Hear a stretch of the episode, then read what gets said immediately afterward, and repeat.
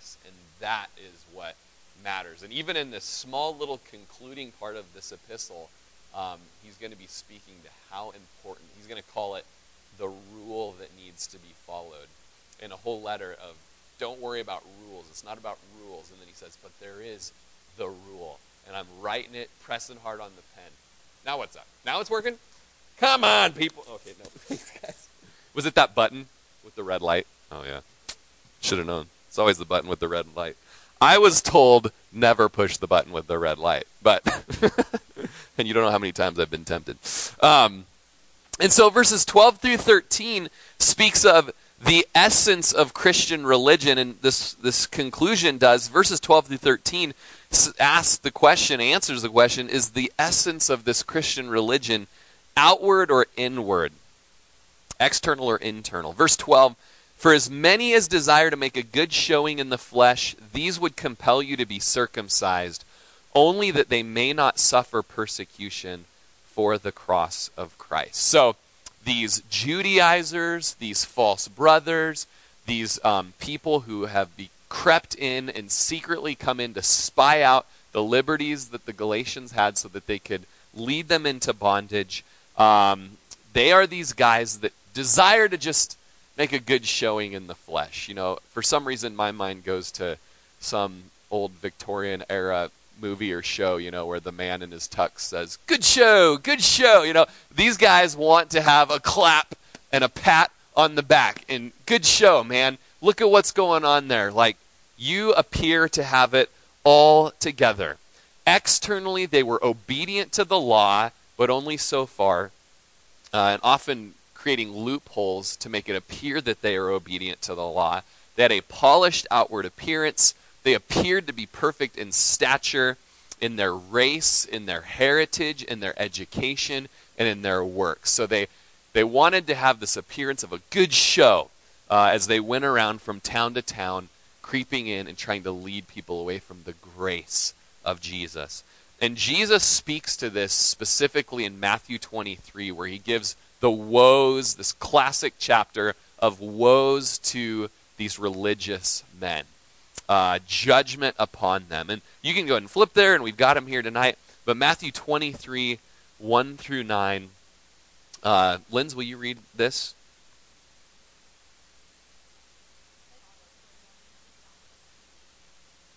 So, all their works they do to be seen by men. They make these big religious you know, things with the law written on them and wrapped around their arm, and they just want to be applauded and have this appearance uh, of self righteousness.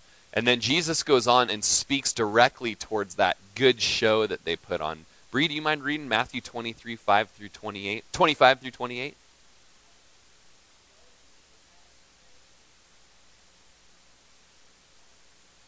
So just a just an indictment against these just religious people. And of course, Jesus had him in his day, but we've got him in our day as well. Just the external things that they do, that is what they hope in, that's what they trust in. And they love the applause and they love the just the religiosity of it all. And it's self righteousness, and they condemn others who aren't in that same place as them.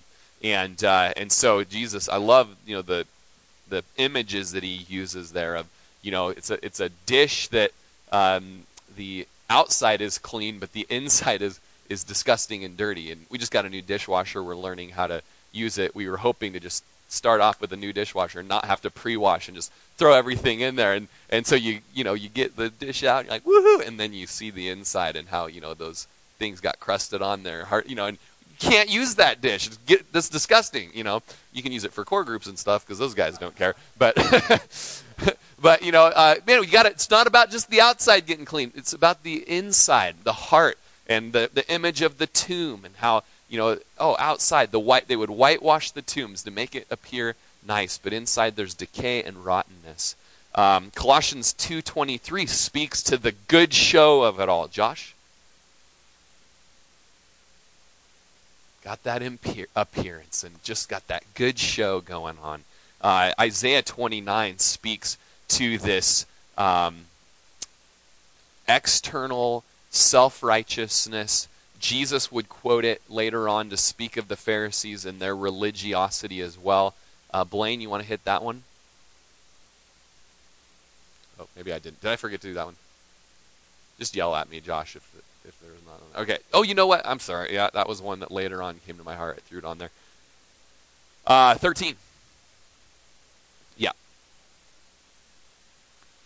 And so, so much of our churchianity in 2016, even in Prineville, is the same way.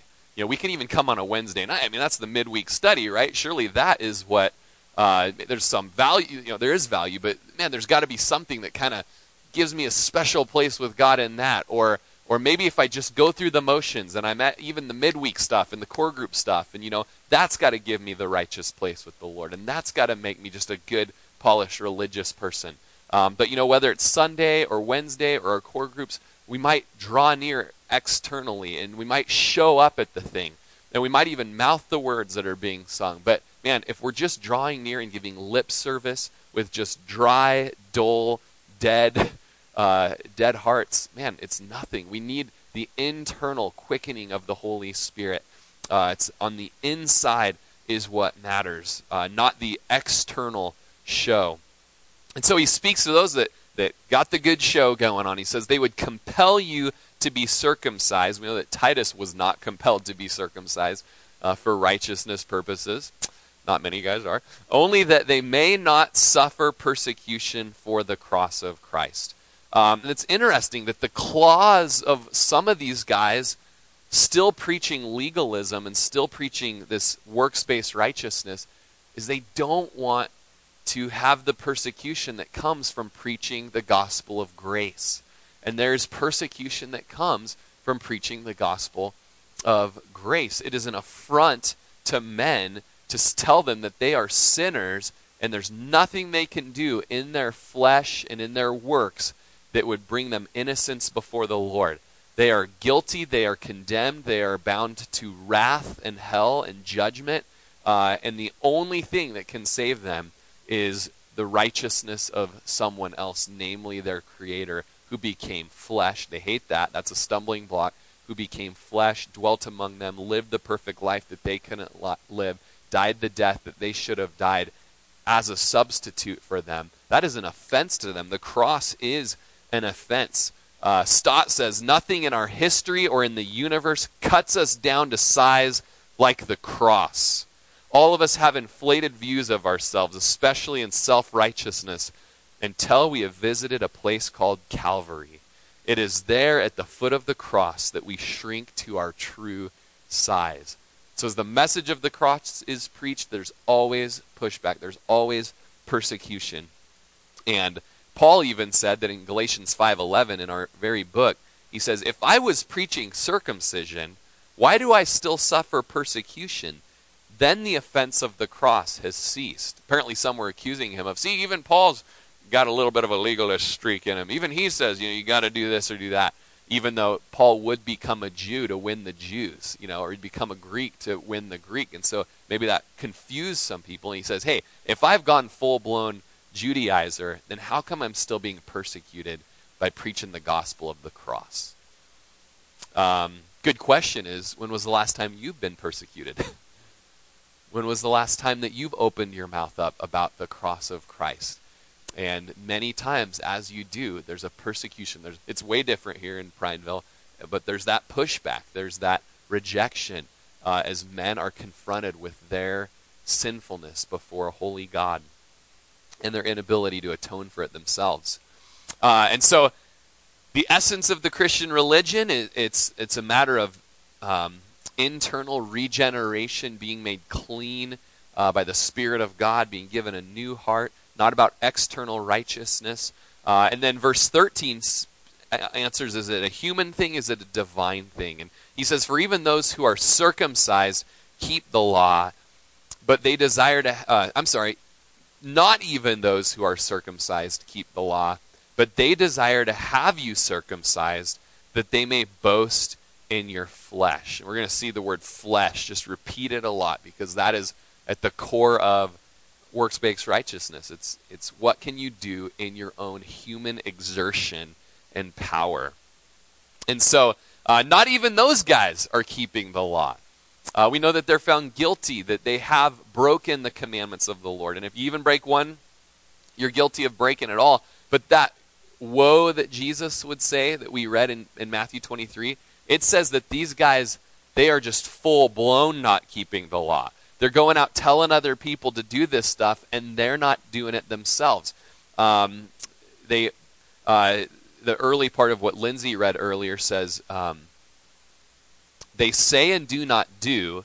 They bind heavy burdens hard to bear, and they lay them on men's shoulders, but they themselves will not move them with even one of their fingers.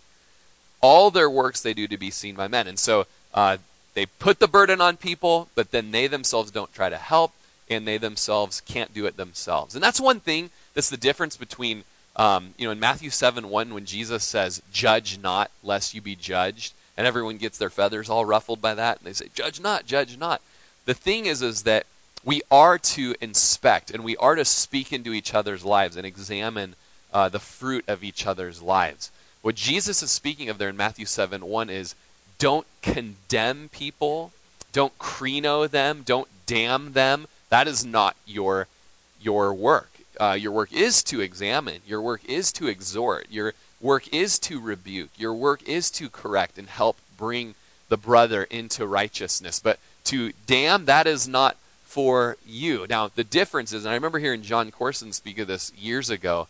He says, when you go and confront someone in their sin, do you just drop the bomb on that you're living in sin and you're walking in sin and just repent and you know if you don't you're you're uh, you're condemned? Or do you help lift them up out of the miry clay? Do you help provide a way for them to um, be pulled up out of the pit?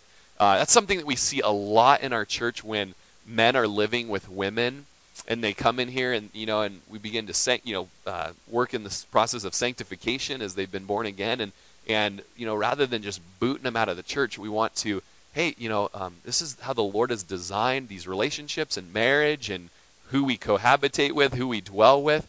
Um, but rather than just, you know, you need to move out tonight and get out, um, we say, hey, um, I got a couch. Come sleep on my couch. Like God's calling you towards purity. God's calling you towards you know, the, the marriage bed is, is designed for marriage. You know, uh, he's calling us towards purity. He's calling us towards being an example and living above reproach. But, but you know? I got a couch and I got an extra bedroom, and um, rather than judging, it's bring coming alongside and helping work with this individual towards sanctification, um, versus the uh, the Judaizer who just condemns and puts burdens on people and doesn't help bring them out of that. Um, in Acts 15:10, and I'll continue the uh, tradition here of uh, Casey. You want to read Acts 15:10? Oh, come on, people! She's got it memorized. Okay, Casey, just quote it real quick. Okay, I'll just read this one. Uh, you'll have another chance. Uh, Acts 15:10 just speaks to, uh, and this is actually in the context of these Judaizers going around telling people that you've got to be circumcised according to the law of Moses in order to be saved. And Paul refers to this, or um, this might actually, who was this that referred to this? Peter, maybe? Um, they tested God by putting a yoke on the neck of the disciples that neither our fathers nor we were able to bear. So, those that want you to be circumcised for salvation, they themselves aren't even keeping the law. They're putting a yoke on you, they're pushing down hard on you in, with something that they have not even been able to bear. Um, and the whole reason that they're wanting to get you circumcised and to get you as a follower of the law is so they could brag and boast in your flesh. In a sense, and I don't mean to be too crude, but every foreskin that's snipped off is like a scalp or it's a trophy for these legalistic men to say, look at how many proselytes and converts we've gotten. And Jesus spoke of that, that they uh, travel to land and sea to just win one convert. And when he is won, they make him twice as much a son of hell as themselves. And so it's just they're trying to sneak in, as Paul says in Galatians 2 4, false brethren, pseudo adelphos, false brethren, going in, spying out freedoms to lead people into captivity and to get the scalp, in a sense. As we watch enough westerns around here to see the prizes that those scalps were on the on the lance or whatnot, that they could boast in this. Uh, Stott says it was a kind of obsession with ecclesiastical statistics, bragging about so many circumcisions in a given year, you know, or we might brag of so many baptisms a year, so many memberships in a year, something like that, that we could boast in that. And that is, that's not right. And, and Paul speaks towards boasting in a little bit in verse 14. God forbid that I should boast except in the cross of our Lord Jesus Christ, by whom the world has been crucified to me, and I to the world. And so it's just contrasting himself as an apostle with the false apostles, they're bragging, and I only want to brag in what, what should be bragged and boasted of. Um, you know, in a sense, Paul's saying, man, in the simplicity of the gospel, uh, I preach Christ and Him crucified. I determined not to know anything except Jesus and Him crucified. And I can brag in that. I can boast in that. As Jeremiah 9 23 through 24 speaks of what we are allowed to brag about as Christians. Now, Casey, you can read this. So, the simplicity that Paul would boast of in Jesus and Him crucified, uh, you know, it goes deep, even as Jeremiah says, man, glorying and bragging. You can brag in my plan of salvation, that I would be glorified in sending my son to die to redeem sinners to myself, uh, to receive the lost and redeem the world to myself. Um, and he says, By Jesus, the world has been crucified to me, and I to the world. Uh, just reviewing Galatians so far, Paul repeats himself in these uh, sorts of things, as in um, Galatians 1 4. Mark, you want to read that? Nope, didn't think so. so he gave himself to deliver us from the flesh. Uh, we've seen that in our Galatians 5 study. Uh, Galatians 2.20. Jenny, you want to read this? And so uh, Galatians 2.20 speaks of what happened at the moment of our salvation Jesus and you know uh, has crucified us with Him. Uh, we are dead to sin. We are dead to the world. Um, we are um, it, through faith crucified with Jesus there, and now we have a new life, not in the flesh, but a life of faith, a life full of the Holy Spirit. Uh, and so, with that, Paul speaks of this crucifixion and dying to the world, and the world dying to us. Romans 6:11, kind of the last verse in this set. Kayla, you want to read that? So, reckon yourself or consider yourself, count yourself. It's it's really an accounting term uh, to be dead to sin and alive to God. I've been crucified. Uh, the world's been crucified to me, and I to the world. And so, because of that, we reckon ourselves to be dead. Last night, before we were uh, going to bed or when we were going to bed, Lindsay was reading the news on her phone and she said, uh, she kind of started giggling. And um, I think that's okay. But uh, uh, she, she, informed me on the news that there's this group of people who have a condition, and I, have got it looked up here, uh, card, called Cotard syndrome, where they believe they're dead. I don't know if you guys have heard of this. This is actually from clear back in the 1850s, um, the eight through the 1880s that this was this began. Uh, neurologist Jules Cotard uh, found that there's this. Uh, he he refers to it as the Cotard delusion, or syndrome, or walking corpse syndrome, a rare mental illness in which an afflicted person holds the delusion that they are dead either figuratively or literally. Yet said delusion is not a symptom essential to the syndrome proper. So, uh, as Lindsay was reading you know, these people come into the hospital and they're like, "I'm dead," and my spleen is like rotting out of me right now, and my, you know, uh, there's some very deep uh, issues that are going on there with these poor individuals that feel they're dead. And yet, that's just us. that's us as Christians. We are to reckon ourselves. We got the Cotard syndrome, people. Probably not saying that right. Cotard, Cotard, uh, you know, Captain Cotard, I don't know. But we've got the syndrome, okay? We've got to reckon ourselves. Lindsay, you don't need to explain. I told her everything you say is sermon fodder, so you better be careful. Uh, we are to count ourselves count ourselves to be dead, dead to sin, alive to God. We can boast in Jesus. He's died. Through him, we've also died to the world, and the world has died to us. That's glorious news. Verse 15 For in Christ Jesus, neither circumcision nor uncircumcision avails anything but a new creation. Uh, Paul said the same similar thing in Galatians 5 6. And when he's repeating and he's got his large letters out, man, he's trying to get the point across. He says it in Christ Jesus, chapter 5, verse 6 neither circumcision nor uncircumcision avails anything, but faith working through love.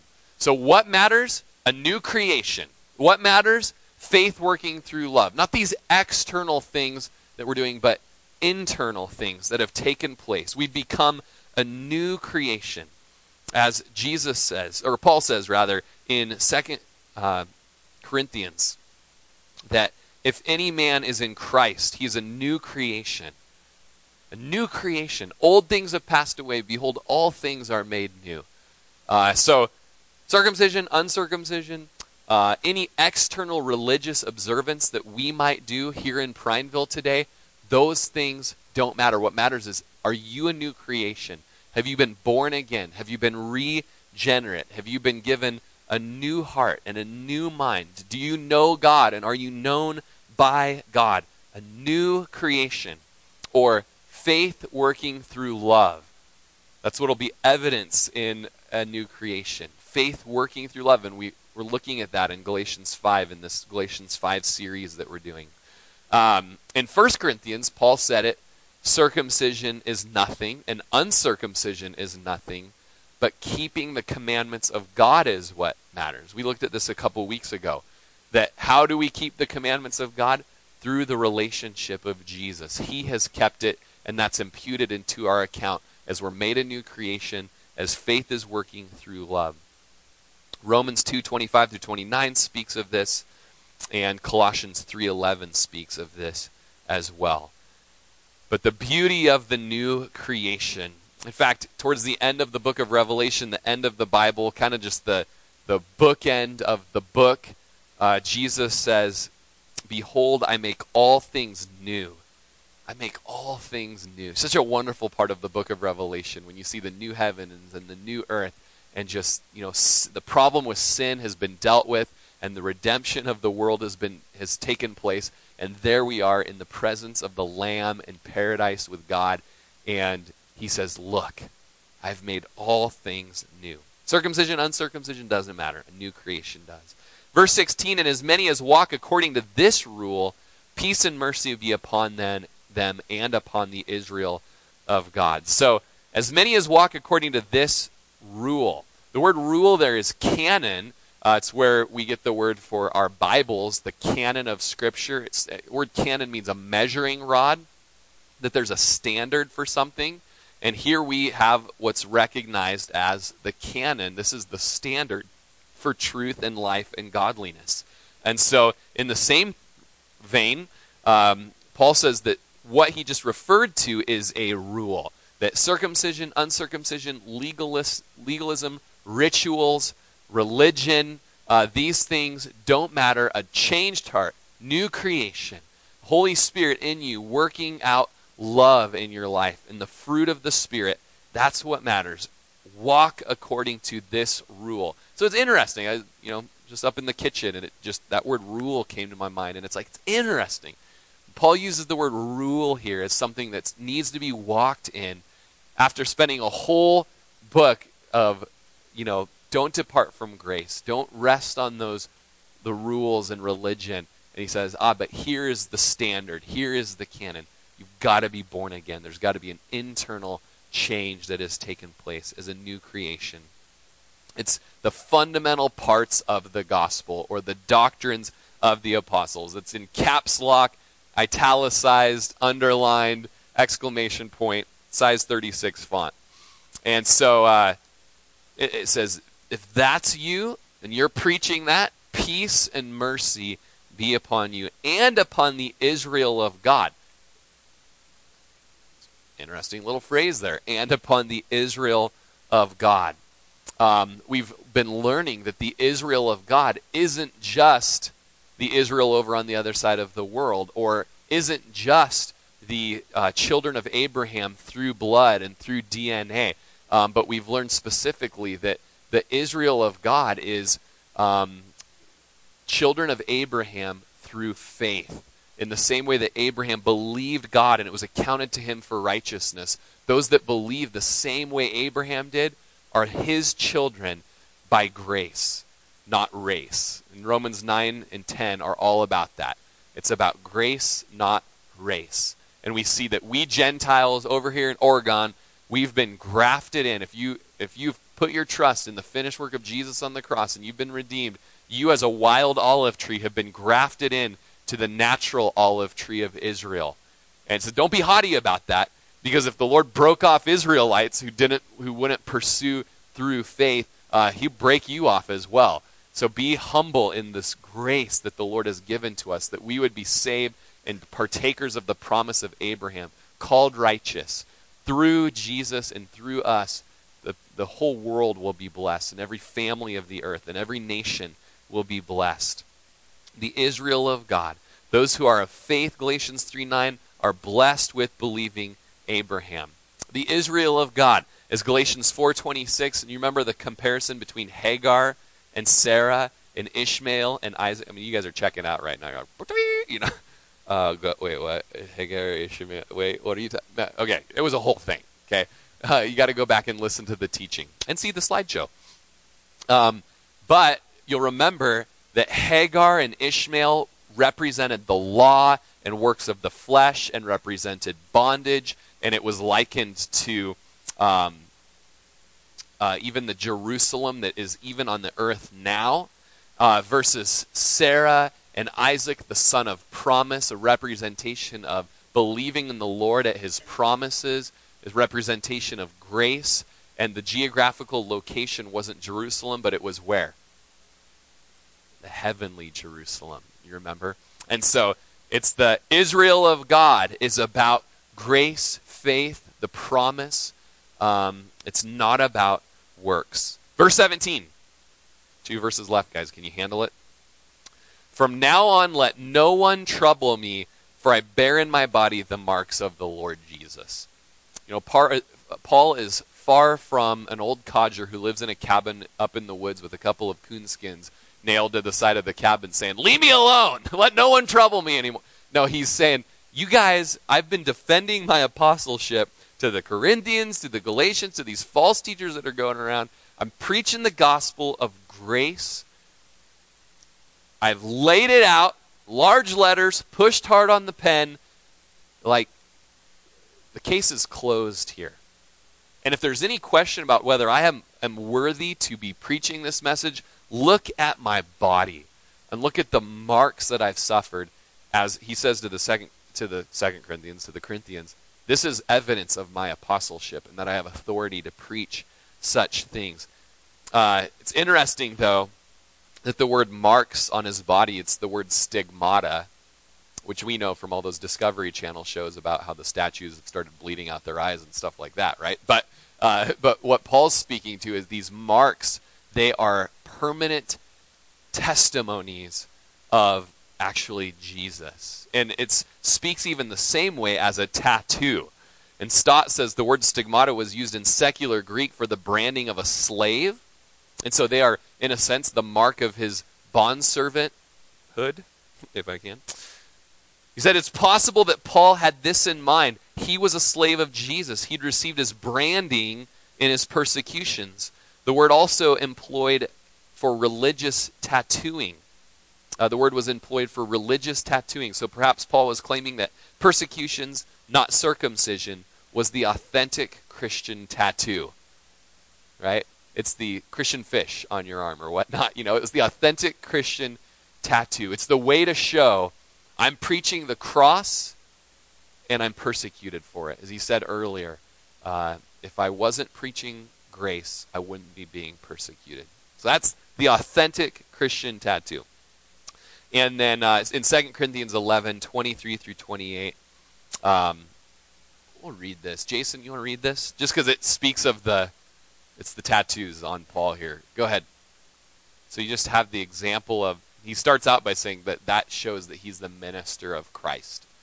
Uh, so leave me alone. it's like I've done my time. You know, I, I'm I've been there, done that. I got the T-shirt. You know, I've got the marks that show that I can preach the apostles' doctrine. Uh, last verse of the book here. Brethren, the grace of our Lord Jesus Christ be with your spirit. Amen. So Paul began the book with grace, grace, mercy, and peace. He preached grace in between. Do not depart from grace. He championed grace. He defined grace, and now he ends the book with grace. And that grace of Jesus, kind of like the addition there, be with your spirit. You know, be with that, uh, the inner man in a sense. Be with, you know, when there's troubling times, when the false brothers are there and they're putting a trip on you, um, and your spirit is troubled. Oh, man, we need grace. We need to be showered with grace. As Hebrews says, it is good for the heart to be strengthened by grace. And hopefully we all have been. Was it, remember, was it like 10 weeks ago that we were all here together praying over our series in Galatians? And uh, here we are beginning to wrap it up. A couple more Sundays in it, but done on Wednesday nights. So, um, Jason, would you mind running back and bringing the kiddos uh, back together and we'll pray over Comoros uh, together. And why don't we go ahead and set our things aside and stand? And uh, Ron, you want to go ahead and come? We can close in the song while the kids are coming. Do the closing song. Lord, we just uh, just in doing these few verses, there's just so much deep treasure to dig out, even just of a concluding passage and Lord, just our fast schedule and just speeding things tonight, just so easy to let it go in one ear and out the other, and maybe even see our face in a mirror tonight and examine the blemishes and have things pressed upon our heart, and then quickly wrap up and end and go home and get about our, our evening and our week. And Lord, just by your Spirit here tonight, would you just help us, God? Just help our minds to be able to comprehend. Help our hearts to be able to know. And Lord, would you know us? Would you search us and know our hearts? Show us the wicked ways in us. And forgive us for thinking of other people that needed to hear this tonight. And oh, if they would have heard the, the large letter part from Paul here, man, they just need that. When, Lord, we just we need it tonight. I need it tonight. So quick to go back to what have I done? And, and I'm better because I have, or I'm worse because I haven't. Rather than resting in what you have done, Jesus. We thank you that that love of Jesus and the grace of the Lord Jesus, that that moves us and propels us and motivates us towards righteousness and pursuing you, Lord.